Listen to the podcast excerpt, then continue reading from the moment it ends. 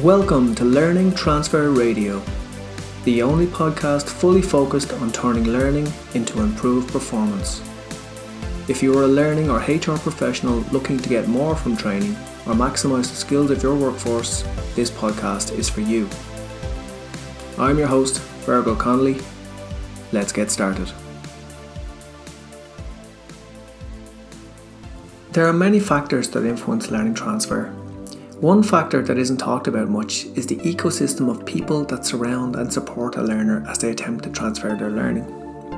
There are multiple key players in this relationship and each can be influenced by L&D. On this episode, I'm joined by Lisa Burke Smalley. Lisa is the ideal guest for this podcast as she has incredible experience of researching learning transfer on an academic level and also has much practical experience of implementing evidence based approaches in her day to day work both as a coach and an educator. In this episode, we dig deep on the topic of accountability and discuss how L&D, supervisors, learners and the learner's peers are accountable in some way for transfer and the key things that need to be considered for each of these stakeholders to increase transfer success. So, Lisa, why is accountability important when it comes to learning transfer? Well, we haven't really um, seen a lot until recently in the literature, practitioner or academic literature, about the role of accountability or responsibility for transfer. So we know that transfer is important because of the ROI, and we're trying to maximize the return on investment. And this is an area where I've kind of focused my research in the last several years. Um, Others in the area have as well. Becky Grossman, um, Michael Tews, myself have been publishing Alan Saks in this area.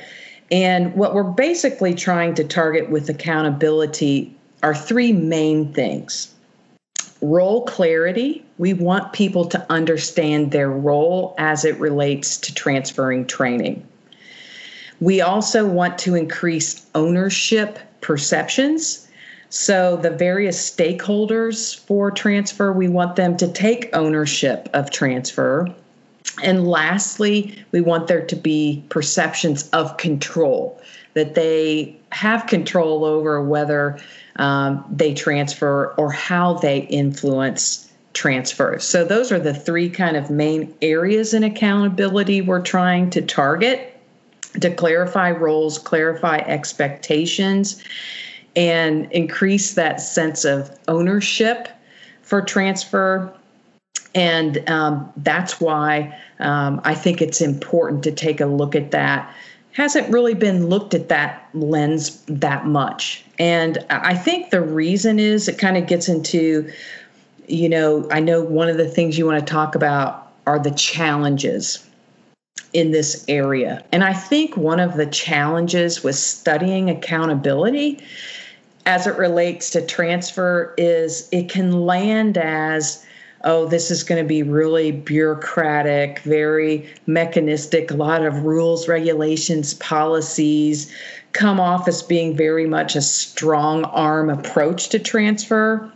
And what i would say is as we go through some examples and talk about this kind of um, grid accountability grid for different stakeholders and what they can do to influence transfer before, during, and after interventions is that, you know, think of this if you're a practitioner on a continuum.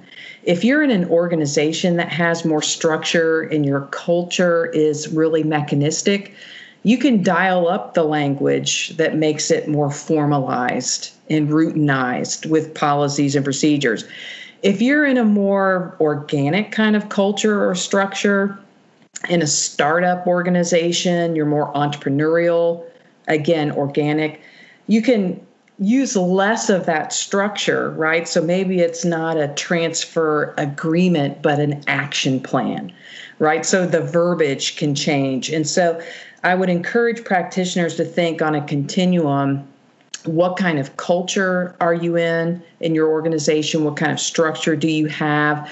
What kind of tasks do trainees work on? Are they closed tasks that are very scripted and rote and routine? Or are they open tasks that allow for more problem solving and creativity and modify some of these ideas to be more formalized or less formalized as we go through them?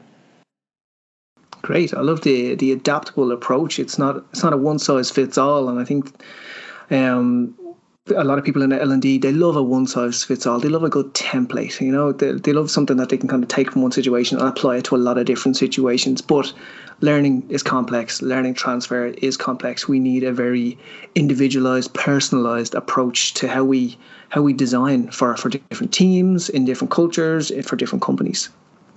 And I love what you said there about responsibility and accountability, because I think one of the things that we we face in L and D is a lot of the times the businesses that we work for they feel that it's it's the training team's responsibility to make these things happen. Why aren't why aren't people transferring the learning? Oh, that's that's on the training team, surely. So they, they created the training. They invited all these people to their training. They delivered it. They did whatever they did, and then people didn't do it. So that's on the training team, surely. But I think what we're going to get into today is that um, the training professionals are just one of the key factors involved in accountability.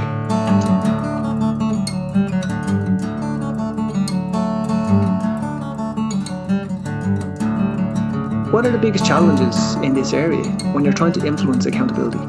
Yeah, I, I think uh, um, it's not knowing who your organization is, your audience is, not knowing your business enough as a trainer. And this speaks to really HR in general. What is your business strategy? What is the structure? What kind of culture do you work in? Um, what kind of tasks um, is the training happening on? Is it a high supervised kind of environment or is there low supervision and like knowledge work? Those are very different kinds of um, variables where um, organizations fall. And sometimes I think as trainers, we don't stand back and look at the big picture. Are we working for an organization that is highly mechanistic, formalized, routine. Uh, and that's fine, right? There are certain organizations and industries. Um, you know, that have a lot of safety protocols, for example, that have a lot of public safety implications of their work. Where that is done, it's close um, and high supervision, right? Very highly supervised. The tasks are kind of closed and rote and formalized and routine. And then the other side, so for the trainer, am I really in that kind of environment or am I more in the entrepreneurial, creative, knowledge work, um, organic kind of culture, open tasks, and low supervision? And, and so you've got to take a step back and know who you are as a trainer, the organization you serve and work with. And I think to, to kind of capitalize on your point, there's, I think with transfer, there's a lot of finger pointing that goes on. I think that managers look at trainers and go, transfer is your responsibility. And I think trainers trainers look at managers and say, it's your responsibility to some extent.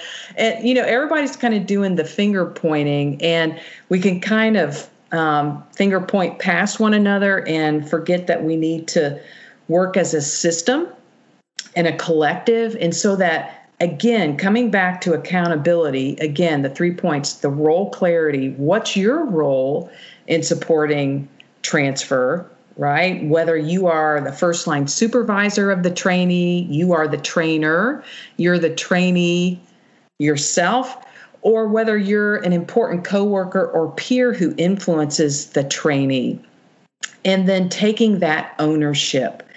Um, and so I think it's understanding coming back to who you are, who you serve, what your role is, sticking to your role, um, you know, rising to the challenge of of what your role is in the whole transfer challenge and problem that we have of just not enough people applying training that they are are um, afforded the opportunity to experience. You mentioned that we need to get to know our businesses a little bit better. do you have any kind of approaches that you've used in the past? Do you take a more kind of consultative, um, doing interviews and focus groups kind of things, or are there surveys you can use to get to know your business a little bit better? Um, what, what's worked for you in the past? I think being as a trainer or any good HR position or L and D position is informational interviewing. Uh, research of your company before you even start working at a certain company. Um, look at their mission, their vision statement. Look at their published um, company strategy, strategic goals. Right? What's their mission, vision, strategic goals? How does L and D fit in that? Mm-hmm. And really, from a competitive perspective, how does your company make money? And if you really don't know how they make money, for example, if you're a low cost leader or if you're a differentiator based on innovation or reliability or customer service, you have to understand how those business strategies dictate different HR strategies and L&D strategies. And so whether it's reading archivally what's published on that already or informationally interviewing top execs, so that you do not do your job in a vacuum. You have to get out with line management, you have to interact with them, shadow them, um, interview them, exchange with them, and be serving their needs. Yeah, I love that approach, uh, taking a, a very structured approach to understanding um, the people that you serve, but also, you know, getting getting to know them as well on the personal level because a lot of the times what's written on a on a company's mission statement won't really be reflected. Sometimes won't be reflected uh, in the way people actually do things. You know, a lot of the culture of how people do things is is very much unwritten. There's a lot of unwritten rules. There's a lot of cliques, and there's a lot of um, this is how we do things around here. That's what this is what the company says we do, but this is how the team actually gets stuff done. So getting getting to know the teams uh, who actually who actually who are responsible for for turning this learning into action getting to know them on the personal level is going to bring back huge dividends when you actually try to roll out a new training intervention for those specific audiences and, and if i can just really quickly cabbage on there and just piggyback on that idea i would also say to the extent that you can as an l&d or hr person do some job rotations through some line areas. Mm-hmm. Um, for example, in the pharmaceutical industry, I worked in finance and accounting before I went into L and D supporting them. Right. So I had that credibility, I had that jargon, I had that language because I actually worked in those areas before I supported them with L and D. So that helps as well. Yeah, definitely. You've you've built empathy for for the learner then as well. You you understand the pain points of what they're going through every single day, so you can therefore create more impactful and useful learning solutions just for them. Amazing.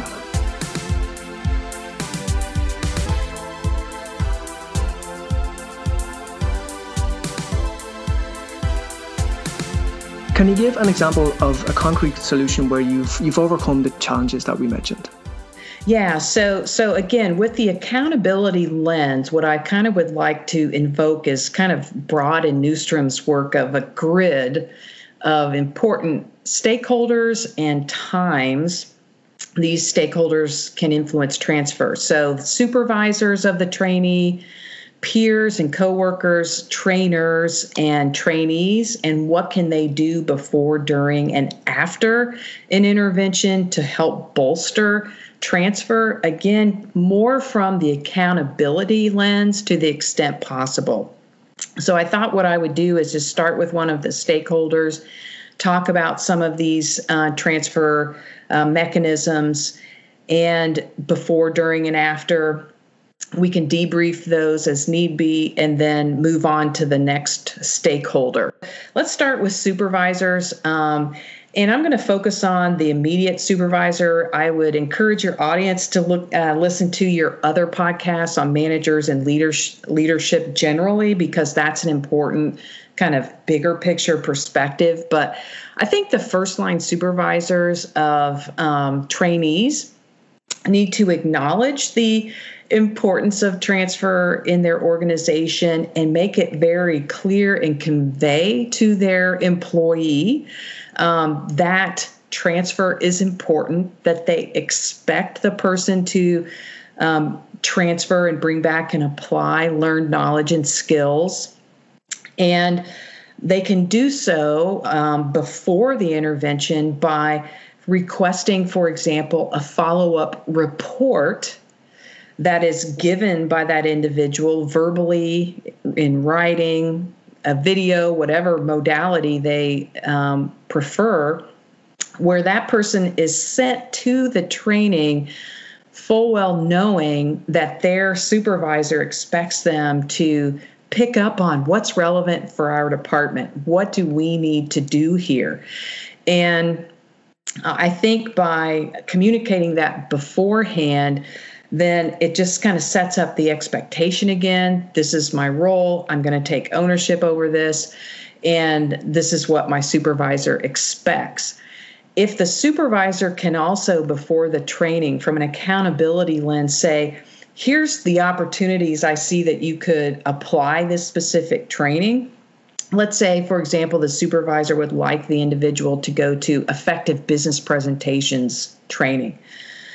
Um, I think that it would be wise for that immediate supervisor to say, and here are the specific presentations I see coming up in our short term horizon or long term horizon.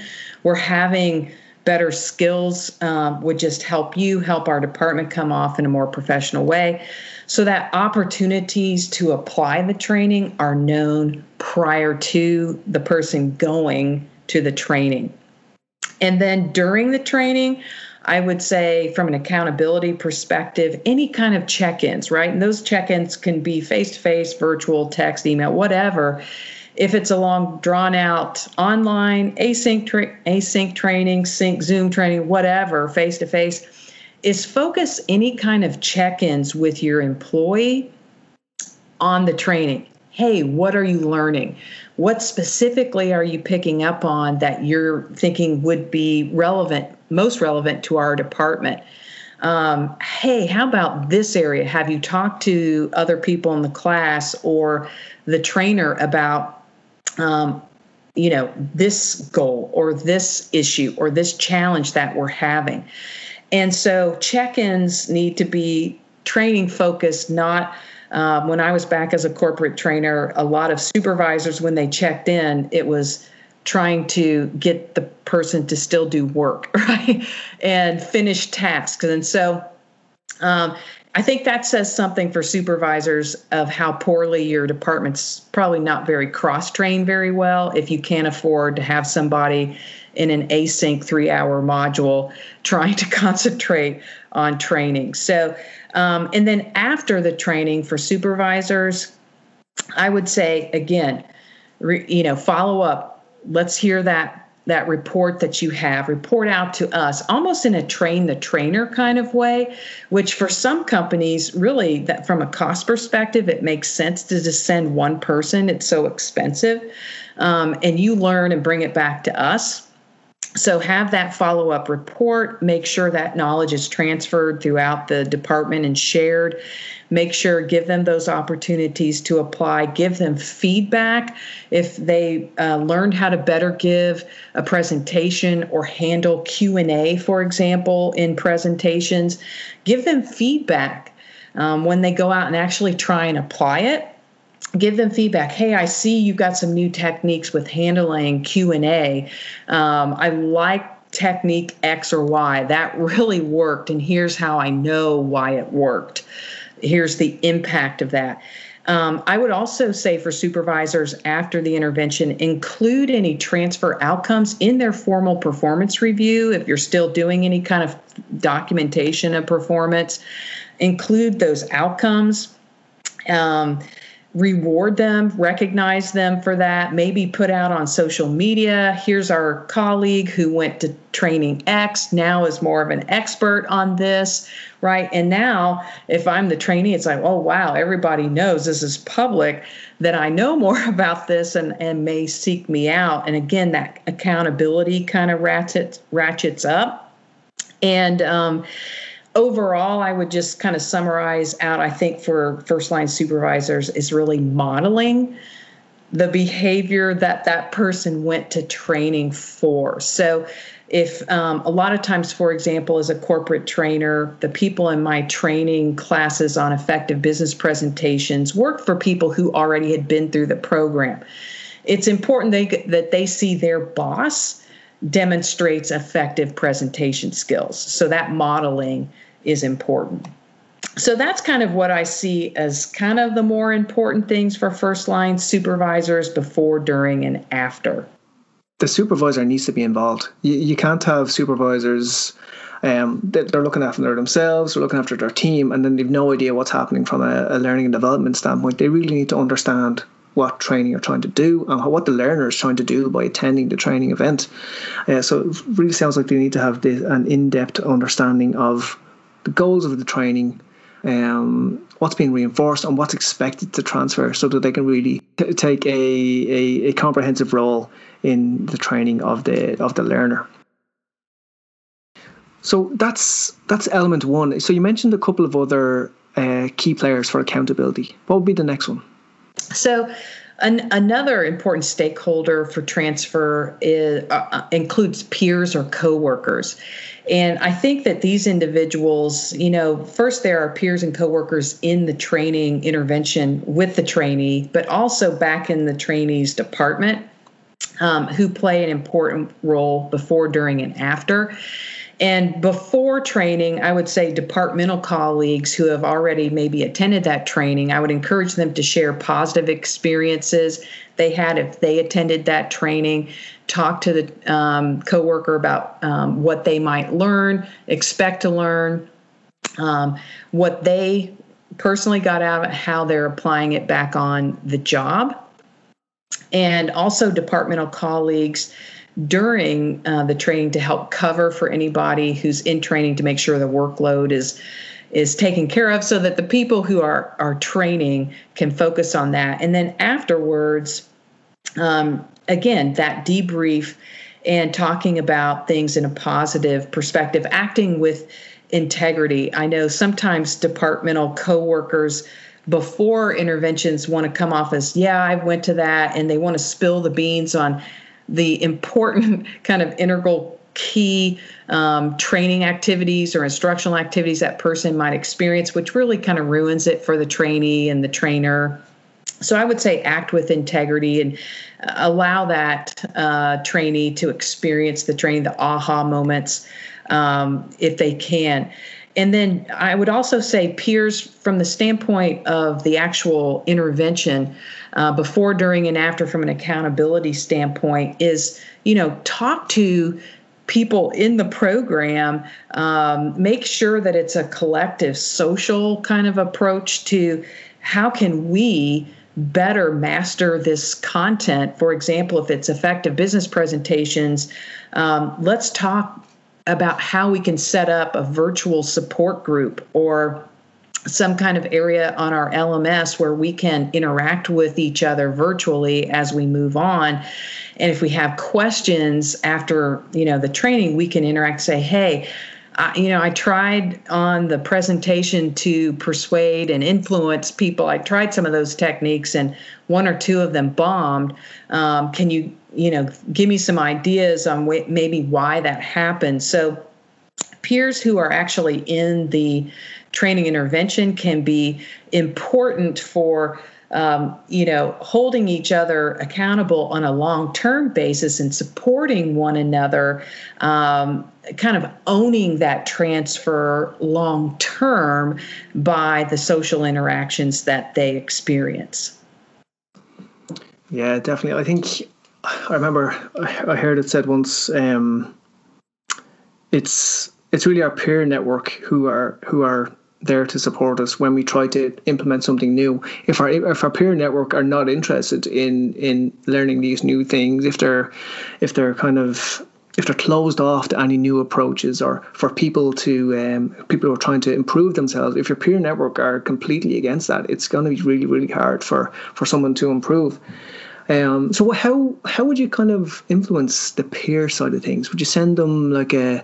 like a like a one pager about the about the training event, some some questions to ask the the trainee when they return. What what approaches would you take?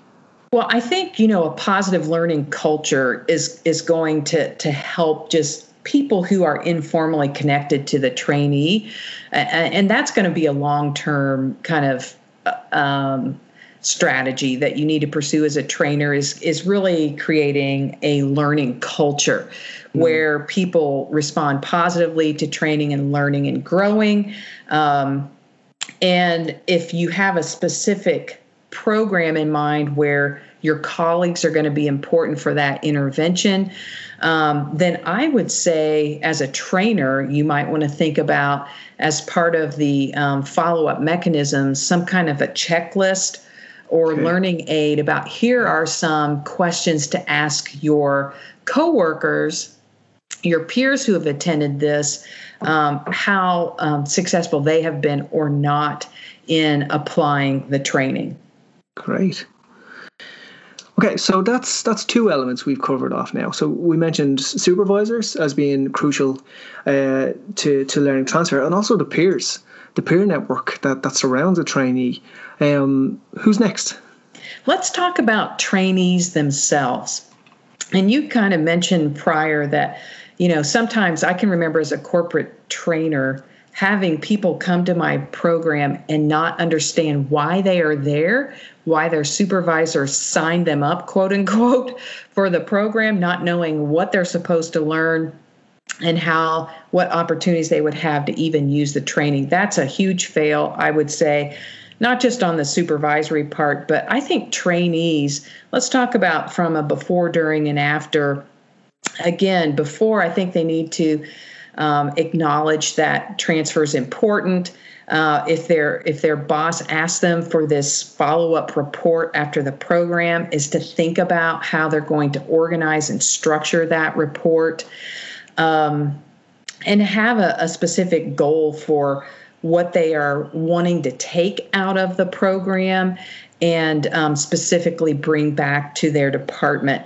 During the training, you know, being a great learner and asking great questions, staying engaged, taking good notes, um, thinking about um, what kind of transfer action plan, and I'll talk a little bit more about transfer action plans once we get to the trainer, but um, what kind of transfer action plan am I going to create of how I'm going to kind of change my behavior or do new things or stop doing other things that don't work. And then after the training, is for these trainees to include transfer outcomes into any kind of formal performance appraisal documentation, submit their follow up report, um, you know, interact with their department about what they learned, what they brought back, kind of a train the trainer role um, again owning that transfer is um, was was something they took very um, um, clearly and importantly as a role in, in this entire experience.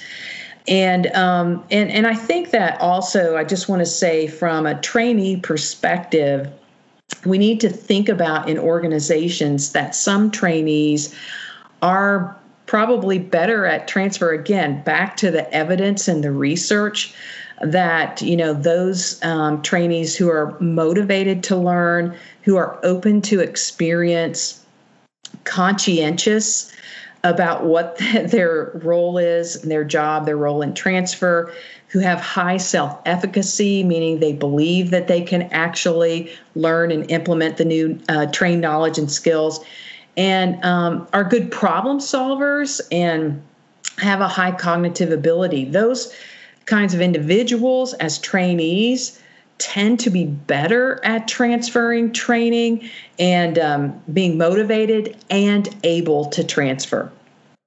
Fantastic! I think this is um, this is a huge opportunity for for L and D. I can I can think of the amount of training events that I've attended as a learner, and the it's designed in such a way that you know great material is presented. Engaging facilitators are there. You know it's it's it's very much about what you do in that training event but no one spends that time to really make you uh, as a learner really understand that you're the one who's accountable for for turning this into action. You you have a huge role to play after this training event. You're the one who needs to go and, and do something differently.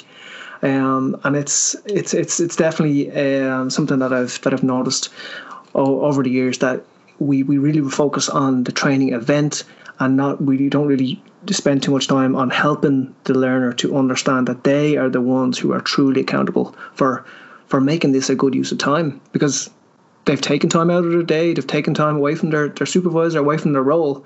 But what was all that time spent doing? You're, yeah. This is this is the, the part where you need to turn this into action and improve at whatever the, the training was designed to improve. This is where you need to turn it into into something real. Yeah, and kind of that forethought and afterthought that mm. it's not just rushing in unorganized and without a plan. Um, without an idea of what's expected of you, but but that before, during, and after role. Yeah. Okay, so that's we've talked about supervisors. Uh, some great tips for for peers and uh, some great great insights into the trainee side of things. What's left?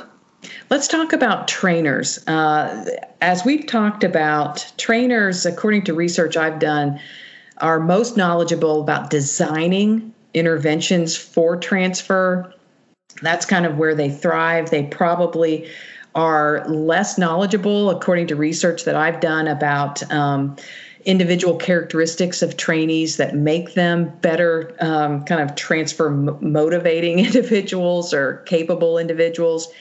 Uh, and also, on the valuation side, uh, some of the existing research and transfer not as knowledgeable there. I know there are other podcasts that focus on the design, but let's talk about um, trainers' role before, during, and after. Um, again, with the accountability lens, I think trainers need to acknowledge again uh, their firm's expectations that employees need to to use um, their learning on the job, and then actually plan to engage the trainees and have a discussion about these things. So, um, actually, for example, as a trainer in executive education, um, before my uh, module is I deliver it, I already have a built-in transfer action plan that I talk about with trainees at the beginning of the module and we do at the end. And so, this kind of transfer action plan, and maybe again in certain contexts, that's more of an agreement or contract, and others it's less. But uh, on that continuum, I think a transfer action plan, the simplest way that I've designed this for executive education is I communicate this as a trainer to the executives at the very beginning of the module, I say, you know, your organizations are investing a lot for you to be here today. They expect you will use this back on the, the job. Here's one framework for how you might take notes or uh, document your takeaways. Um, where you can very efficiently, uh, from a high level, you know, take away the the biggest sound bites. And I call it the start, stop, continue approach to a transfer action plan. And so I tell them as we go through the material, if there are um, evidence based HR practices that you need to start doing in your department or organization, let's document that as we go. If there are evidence based HR or um, management practices that your department or organization should stop doing, let's document those. If there are things you're doing that, based on the research we've talked about, you need to continue doing, document those.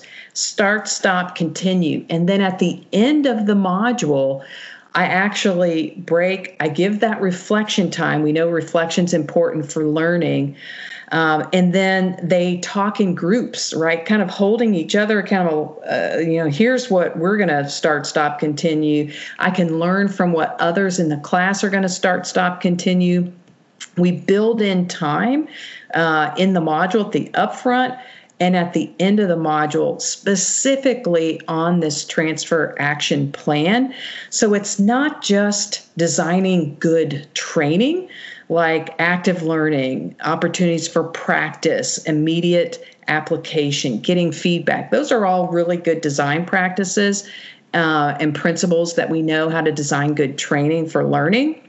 But I think this kind of simpler kind of accountability um, transfer action plan that I've built in really helps to set the trainee up for success so that after the training as a trainer, if I want to then push out follow ups to my trainees, you know, um, maybe one, two months out or a couple weeks out, whatever the time frame is most relevant, I push out relevant learning aids from the program, relevant checklists.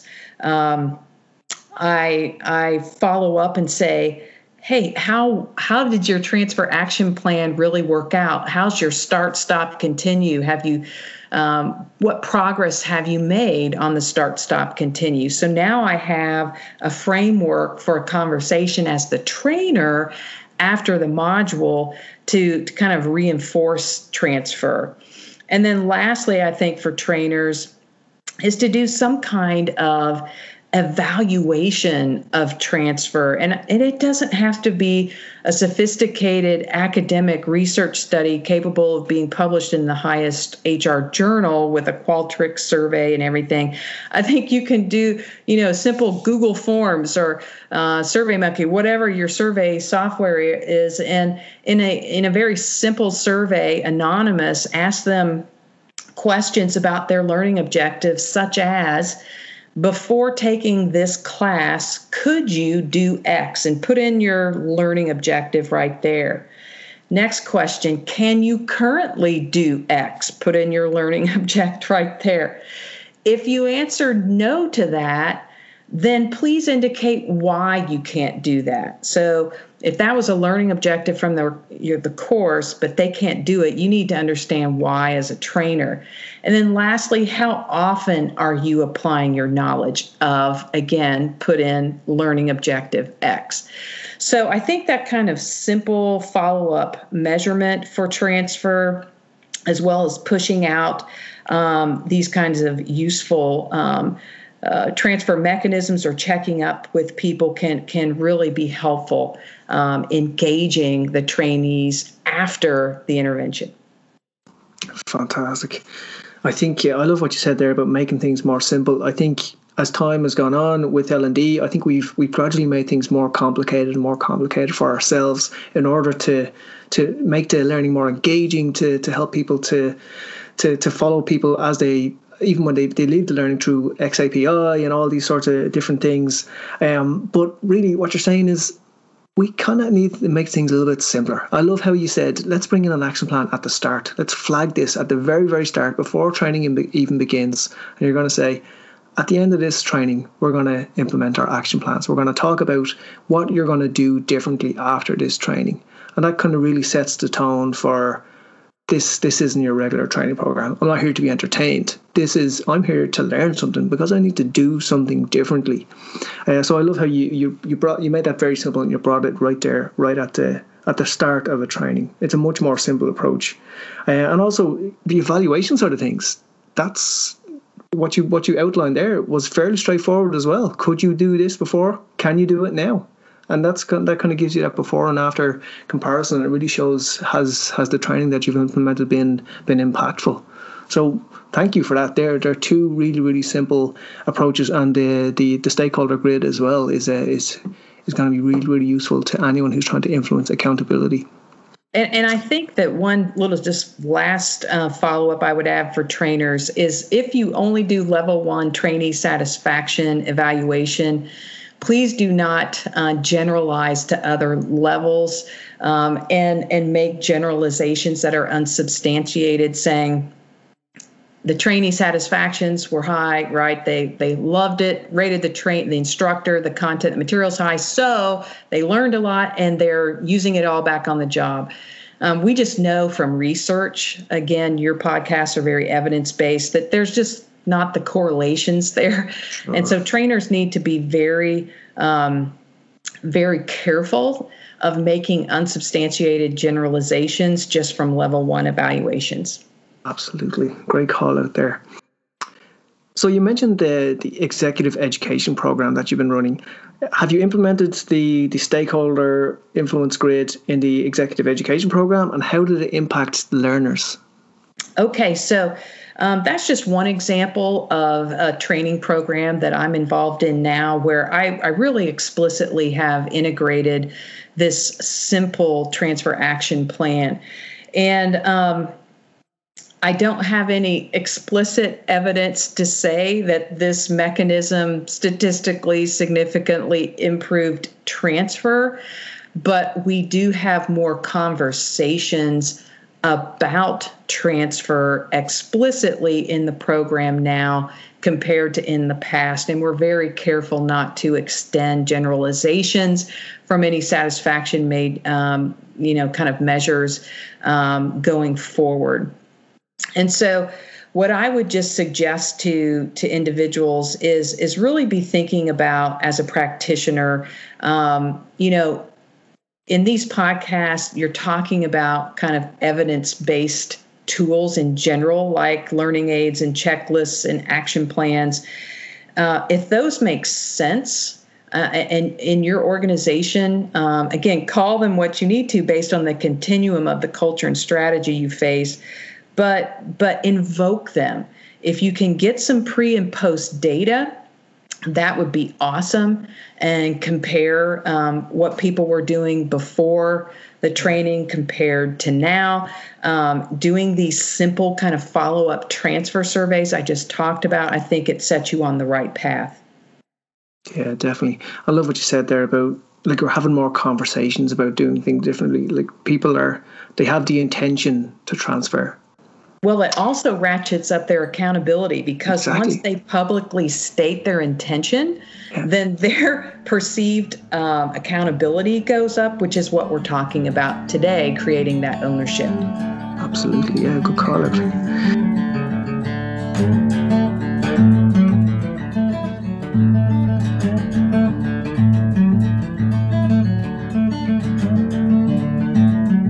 What steps can people do differently to improve in this area?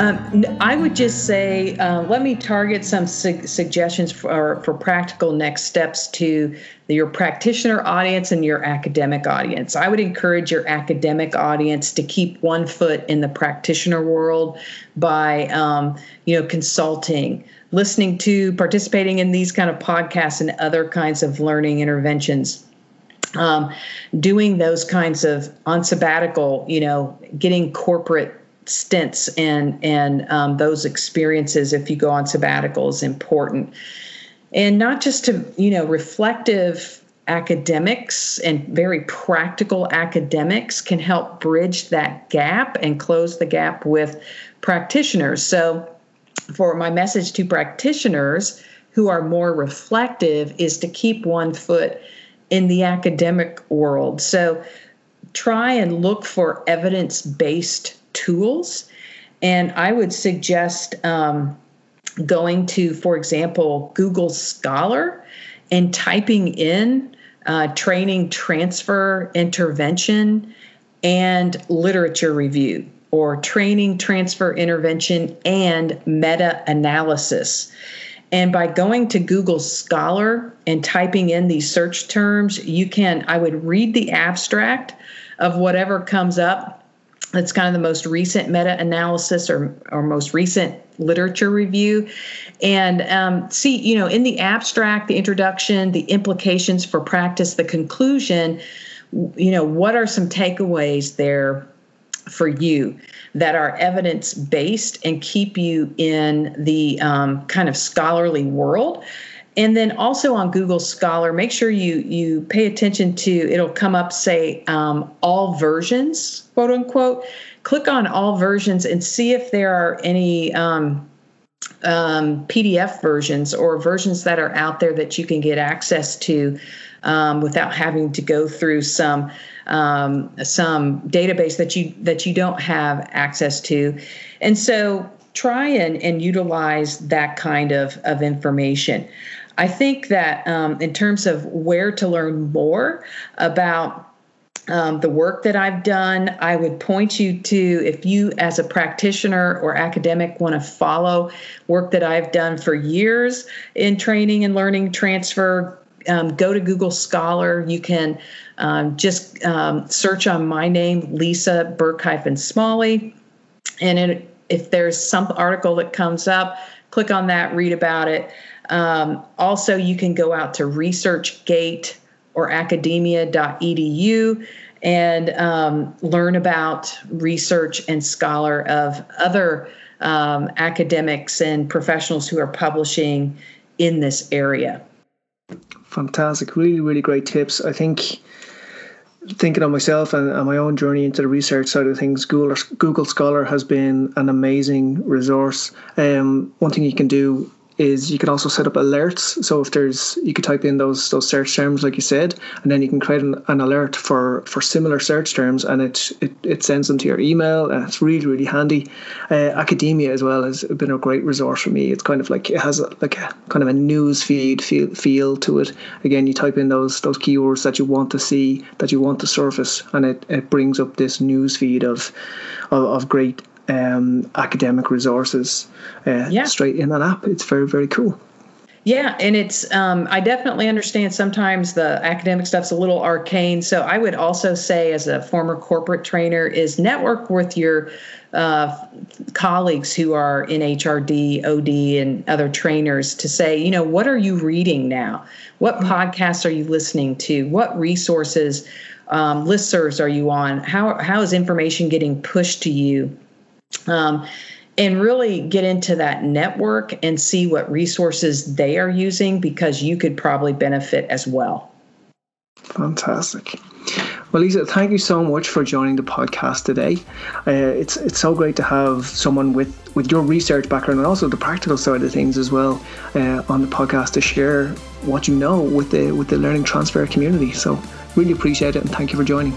Absolutely. You're so very welcome. Thanks for being on the edge of the knowledge wave and helping to kind of be that disseminator and mediator of, of, of research and evidence out there to improve learning transfer. Fantastic. Thank you, Lisa. As designers of learning interventions, we can only do so much. We can surface the right information to be used at the right time but if the learner does not understand that they are accountable for using this new information, it will ultimately be ignored and transfer won't happen. Really, transfer is in the hands of the learners and their ecosystem. And what Lisa has given us is an ideal framework to work from to influence each stakeholder. Lisa has generously shared a stakeholder grid outlining what each stakeholder can do before, during, and after training to maximise transfer. You can find this and many other learning transfer resources on my website www.fergalconnolly.com. Thanks for tuning in.